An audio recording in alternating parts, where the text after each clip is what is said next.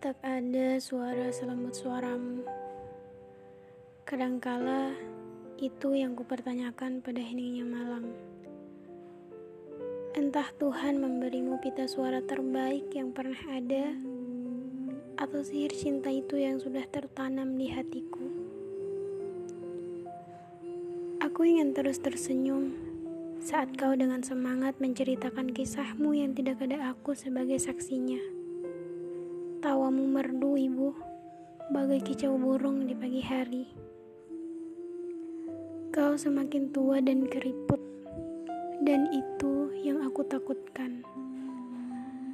Akankah ada lagi yang bisa menyemangatiku saat hariku suram? Atau sesederhana menciptakan binar di mataku saat memandangmu?